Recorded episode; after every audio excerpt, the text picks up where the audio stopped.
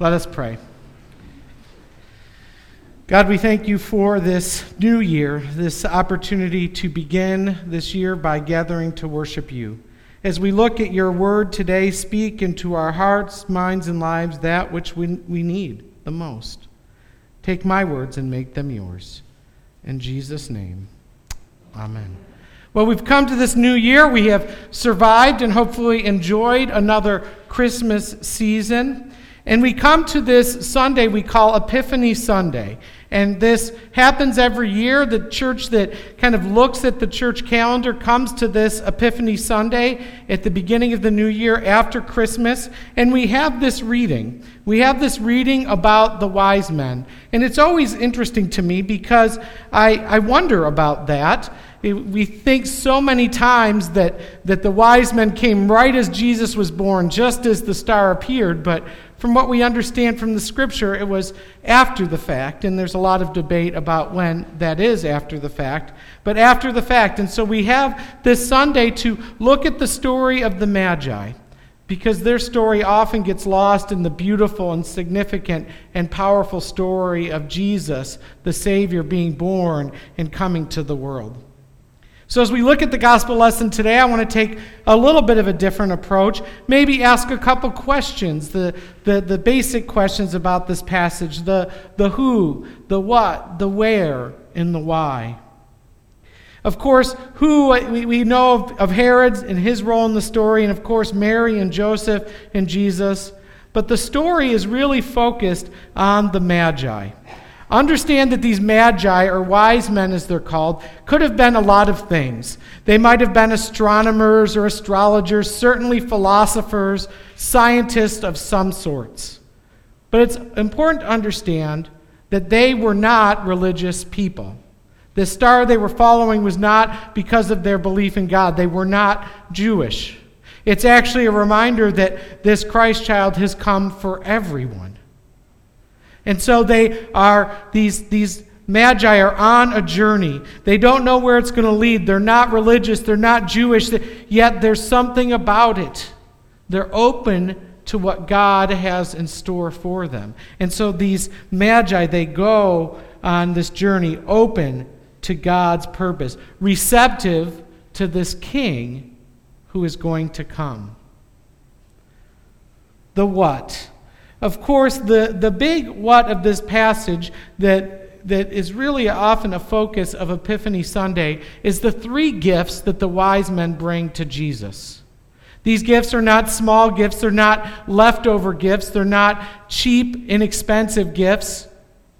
They really bring this baby, this baby that they're journeying to find, even though maybe they don't necessarily have a reason to. They really bring this baby their best gold, frankincense, and myrrh. Now, these three gifts represent a lot. I could do, uh, you know, I could talk for an hour. I promise I won't. Football's on today. Uh, about what these three gifts mean and their significance, and perhaps sometime on an Epiphany Sunday we'll take a deeper look at these gifts. But understand that these were gifts of significance. These were gifts for royalty they wanted to bring as they began to see, as they went to see the Messiah. It's interesting that this beginning of Jesus, as I've said throughout December, uh, begins with a little bit of a conspiracy, a little bit of a surprise. And of course, his life ends in this way. They are surprised by this baby, but they worship this baby. They don't let Herod know what's happening. They don't go back to the ruler, the one in power. They take a different way. Somehow they get what's happening. They're, again, they're not religious, they're not Jewish. They have no investment in this Messiah. Yet they know these, these, these philosophers, these men of the world these wise men of the world know that something significant is happening. That the world has changed, that everything has changed. And certainly it's a miraculous story. Certainly it's a beautiful story, Christ coming into the world. It's a story of salvation. But understand it's also a political time bomb. In every possible way, the world is being upended, it's being turned upside down. That in that moment, the religious, the government, the Jews, the scientists, these wise men, these astronomers, these philosophers, whatever they might have been, or a combination thereof, understand that something dramatic is happening, that everything is different, everything will be different, that something significant is happening. Where? Well, we know this happens in Bethlehem, in the hilly region of Bethlehem. Understand this that Bethlehem in particular, but Israel itself, especially in that area of Jerusalem, is a very hilly region. Uh, my calves uh, were very aware of that on my own uh, journey there. But this is to fulfill the prophecy. This is to be connected to David, Jesus' lineage connected to David, as it's outlined in the scripture that it happens here for a purpose. But Bethlehem is not necessarily a likely place, not a booming town. Even as you go there today, compared to the beauty and the cleanliness of Jerusalem, even today, Bethlehem doesn't seem like much. That even then, mostly fields, shepherds, some houses. But there's more here to the where. Of course, the where has to do with this star. They're following this star. Understand that this is not any old star. This is a significant celestial event.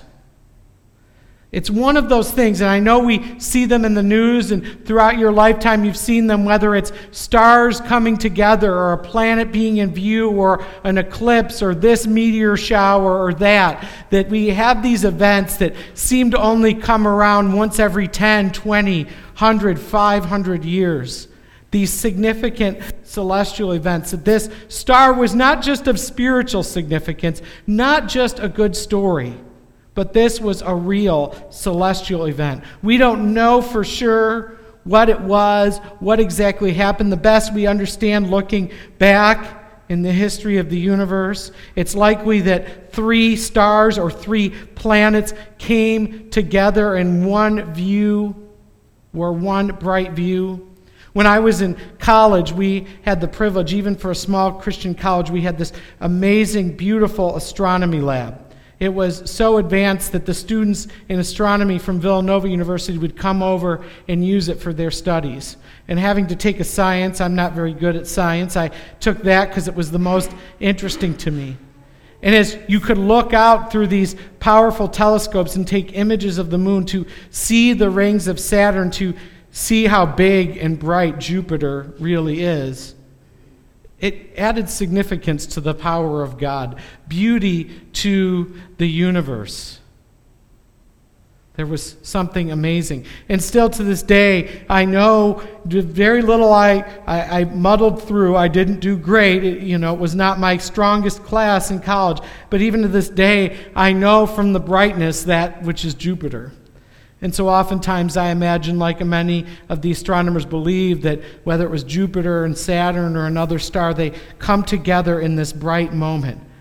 But understand what the Magi believed. Understand what the people believed. Understand what the government believed. That the universe spoke to the truth of the world. That significant events in the sky meant that something significant hap- was happening on earth, and vice versa.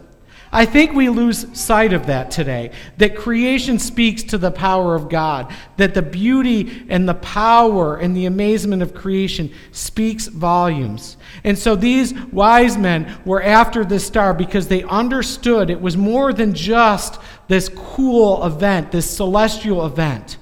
But something was happening. The God or gods for them were, were doing something significant. Uh, this was a significant moment on earth. Something amazing was happen, was happening. All the universe was connected for them. And again, I think we lose sight of that. And so, in this moment, it's a holy moment. It's a holy moment in creation, this special celestial event. It's a holy moment spiritually because God has come to earth. It's a holy moment in a practical way because the people have been changed. This Christ child, this Son of God, has come for all people. And the Magi, perhaps other than Herod, maybe, maybe, we don't know for sure, may have been the most irreligious people in the story. And even they knew that significance was there, that something significant was happening. They wanted to be a part of it, they wanted to see it, they wanted to experience it. Speaking also to the where, there is a lot of great debate about where exactly this happened. Not so much the physical location, Bethlehem, or even where in Bethlehem. But a lot of times in, in our Christmas decorations, we have this, this beautiful wood manger that's, you know, got the point on the top of it. And so in our minds, we think of Jesus being born in a manger or a stable. And of all of the different views about where this happened, that is actually the least likely to be true. That our kind of common understanding of that is really not accurate to the geography or the climate. Some believe that it, that it happened in, in the basement of a house or in the attic of a house. Others believed that it happened in a cave, which would be very common to the area. The, a lot of caves and the animals were kept in the caves. Some take that a step further and, and say that it happened at a cave, but on top of that cave was a house. And again, that was very common to have your house built on a cave and your animals and your other things were stored in the cave. It was also common to have your animals in the house. Your goats and your chickens, don't get any ideas, uh, in the house.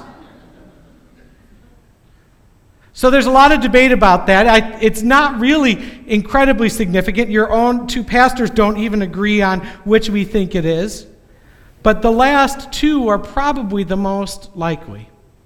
It's really very much not likely that it was this little box, this little stable. Again, whether it was in a house and where in a house, or a cave and whether or not there was a house on top of it, that's the debate. Does it matter eternally? No, it doesn't. But really, I think the last two, the cave or a cave that had a home built on top of it, are certainly the most likely from what we know from scripture, geography, and history.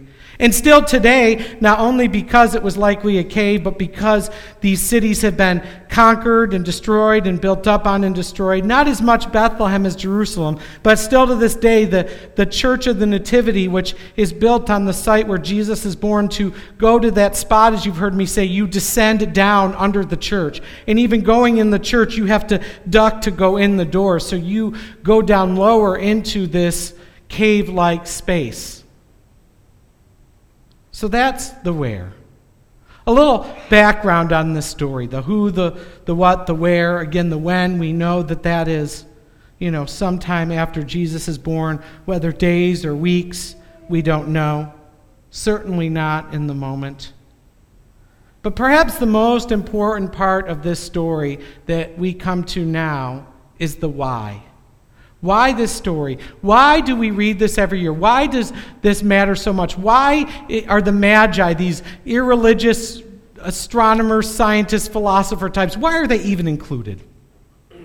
What is the significance of this? What does this mean? I think first and foremost, again, it reminds us about the power of a holy moment. There are many reasons, again, but I, and I can't cover them all today, but, but certainly one of them has to be helping us to understand what it means to experience, to observe a holy moment. That ordinary moments really can become extraordinary. Ordinary moments are meant to be holy moments. So oftentimes we forget that. We don't notice that. We don't realize that. You know, for us that have had kids, the birth of our children, that's an extraordinary moment that you don't forget. For those who deliver babies, all day and week long. It's still powerful and amazing, but it's a different kind of moment. And yet, all of these moments, whether it's routine for us, it seems insignificant for us, whether it's powerful and amazing, like a great change in the sky or the coming of a Savior, all moments can be, are meant to be holy moments. And it's ironic that perhaps the least spiritual, the least religious people were the ones that understood that this was a holy moment. The second thing I think this story teaches us, the why of the story, the second why I want to focus on, is that these wise men brought their best to God. The best that they had. The best that they owned. The things of greatest significance to them. The best. So, oftentimes, in the busyness of life, or perhaps even the role that faith may play in our lives, God oftentimes gets our leftovers, if we're honest. That God gets our convenience. For these magi, the journey, the, the risk, the quality of the gifts they brought, this was a sacrifice. They didn't just give something to check it off the box, to make sure, you know, that they weren't a bad guest. They gave their very best, the stuff that mattered the most. And I think that's one of the whys that their story is celebrated and highlighted because they gave their best to God. And I think that that is something for us to consider as well. Not just material objects, but of our time, our passion, our energy. That this is a remarkable event, a holy moment. And they gave their best. The other thing I think it teaches us is it teaches us the different responses that we can have to holy moments and the different responses that we have to Jesus Christ. That Christ has come into the world and we get to respond to that. And there are a lot of different responses based on the characters of the story. I want to I'm going to go ahead and put that slide up on the screen. I want to talk about these different responses. That, that, that we have different responses to the God of the universe. That Herod's response was hatred and hostility. In the story, he wanted to find this king, this Messiah, who was going to mess up his world and his power and take him out. And sometimes our response to God is that one of hatred and or of hostility. Our response to holy moments, to the inconvenience of those might be hatred or hostility. Then the Pharisees, in this story as it unfolds throughout Scripture, their response was complete indifference, that the religious people were indifferent to this event. And I would say that I think that this might be the greatest temptation for us today is indifference to Jesus, indifference to holy moments, indifference to the power of what this means for our lives. Maybe because we're used to it, we're comfortable with it, we've embraced it, we've accepted it. But this is not the response of the Magi, not the response that God wants for us, that this event should be significant, not just when we celebrate it at Christmas, but in each moment. Then there is the, the response to holy moments, to this moment, the response to Jesus of disinterest, going about our own business. This was the people, maybe many of the shepherds, particularly before they got this good news. That the people in the town probably went about their own business. That for many years, even in the life and ministry of Christ, people went about their own business. They weren't interested in God. They weren't interested in holy moments. They weren't interested in what Jesus had for them. And the truth is, I think that we can sometimes struggle with this too. But then, the big part of the why of the story for me was the response of the wise men. Their response, not only to bring their best, was adoring worship. They weren't religious people. They probably didn't even fully understand what was happening, but they simply adored and worshiped this Christ. The question for us is pretty simple What is our response to these holy moments that God gives us? What is our response to this Jesus Christ? Is it hostility? Is it indifference? Is it kind of just ignoring that? Or is it adoring worship? What is our response? You see, the wise men this Sunday, removed from Christmas, remind us that this is not just a Christmas story. They remind us that our response is not just in that moment, but that every moment can be a holy moment. And that we are called, we are given the opportunity to respond to this Jesus Christ, not just once, not just on Christmas, not just on Easter, not just on Sunday mornings, but each day. What is our response? May we learn from the wise men and see every moment is holy. Seek to pursue this Christ. And when we encounter him, have the posture of adoring worship. Let us pray. God, we thank you for this Epiphany Sunday, for the wisdom of the wise men, men of the world who understood spiritual things. God, as we live in the world, help us to see the holy in everything. Help us to see the deeply spiritual moments, relationships, experiences, conversations that you give us. Help us to look to and respond to this Christ who has come for us, not just at Christmas time, but in each and every moment of our lives. It's in that precious name of Jesus we pray. Amen.